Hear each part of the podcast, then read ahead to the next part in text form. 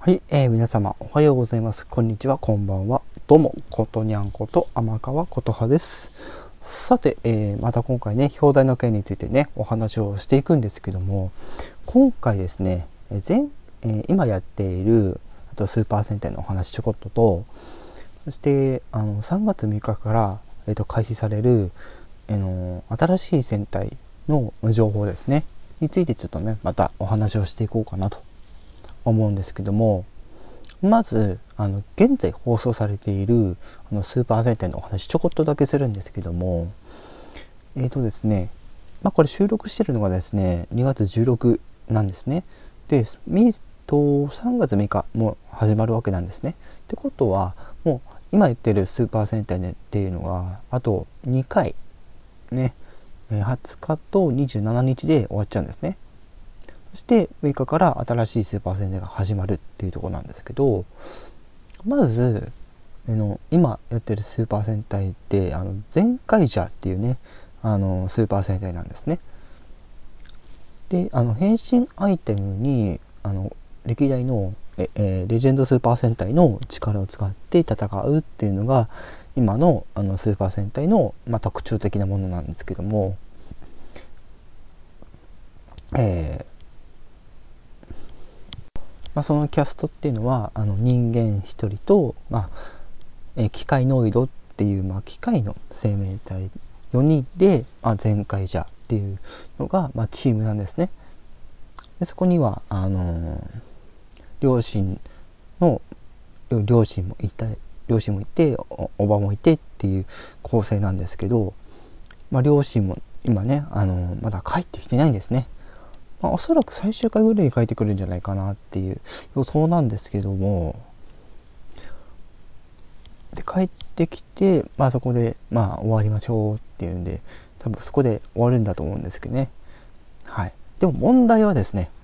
この今やってるスーパー戦隊はもうあと2回で終わっちゃうわけなんで泣いても笑ってもあと2回なんですね。でどう終わるかっていうのはですねあのまず一つ予想としては普通にあの解決して終わるっていうパターンですね。でこれ何が言いたいかっていうとあの先に言っちゃいますねとあの新戦隊に今やっているスーパー戦隊の人が、えー、出演するんですね1人だけ。まあ、えーと、いわゆる人間サイドの方のあの全開座に変身する人が新しいスーパー戦隊にも出てくるわけですね。なんですけども全然別のキャラクターっていう。これまでになんだろうそういう新しい戦隊にもその前の作品の人が一人少なくとも1人以上が出てくるっていうのが、うん、全然なかったわけですよ。なんかあったとしてもなんかこうあのレギュラーではなくてなんか準レギュみたいなんで特にその海賊戦隊豪快者の時は本当にそれがあったんですよ実際に。でもそういうそのキャラクターってなんかその過去作のなんかそういう過去作の中からこう出れる人がピックアップされてキャストとして出てきてっていうのがあったんですけども、えー、またレギュラーなんですね。はい。前回最役の人がまた出てくるわけですね。でその前回罪役で出てくるには出てくるんですけど、えっと、前回罪ブラックっていうねあのキャラクターで出てくる出てくるというのが新戦隊の、まあ、アバトロ戦隊ドンブラザーズっていう、まあ、作品になってくるですね。で先日その9日のあの制作発表会の時ですねいろいろ情報解禁またされたわけなんですよ。特にそのキャスト周りとかあとは音楽周りとかねのところでちょっといろいろまだあの情報がですね、えー、解禁されたのでお話ししていきたいんですけどもあと映像の方をですねちょっと今回解析させていただくんですけどまずキャストとしてはあの人間サイド味方サイドと、えー、敵サイドでいうところで言うとまず味方サイドは、えー、6人、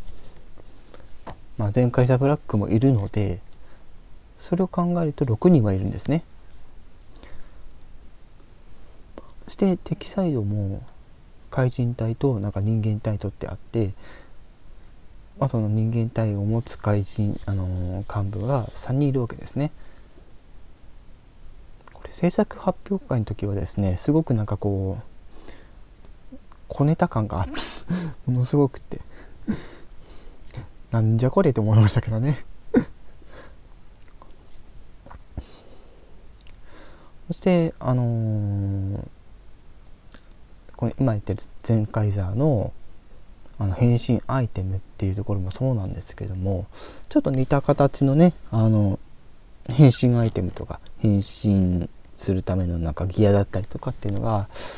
まあちょっと一部継承された感じでまたこのね、えー、出てくるわけなんですけど噂に聞くと、えっと、過去のあのレジェンド戦隊に変身できちゃうっていう。前回の時はあの能力を使いたけど今度は姿になれちゃうっていうまたあの豪快じゃ以来のねあのまあ召喚ではなくてその戦隊に変身できちゃうっていうね、まあ、それももちろんあの全部っていうわけではなくて一部のなんかそのおそらく多分その全豪快者の後から前回座までのなんかえー、前回座の前かまでのあの生体のなんか能力というかギアを使って変身するみたいなのが、まあ、今ちょっと分かってるところですね。で先ほども言った通りあの前回ザブラック役で出てくるあの前回あのー、名前が確か、えー、小牧さん？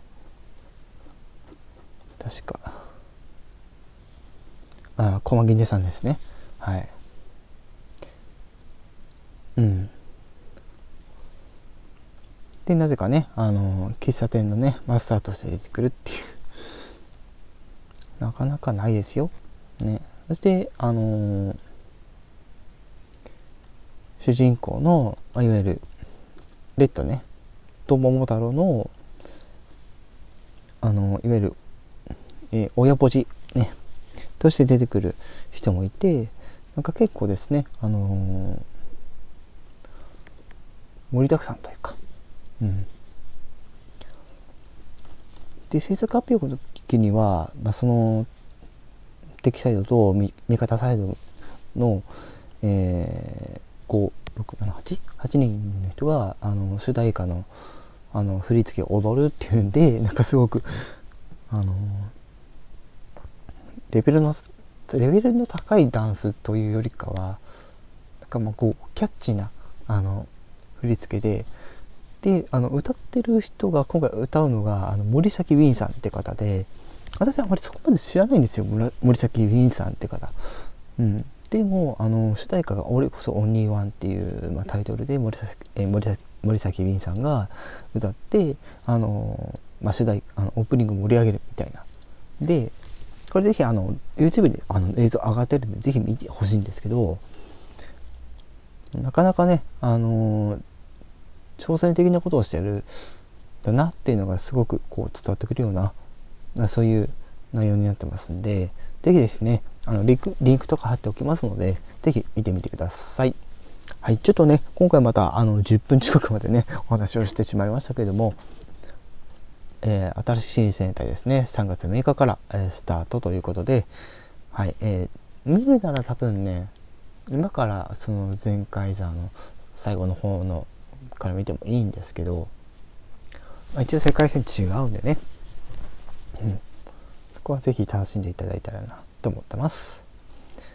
はい、では今回はこの辺で終わりたいと思います。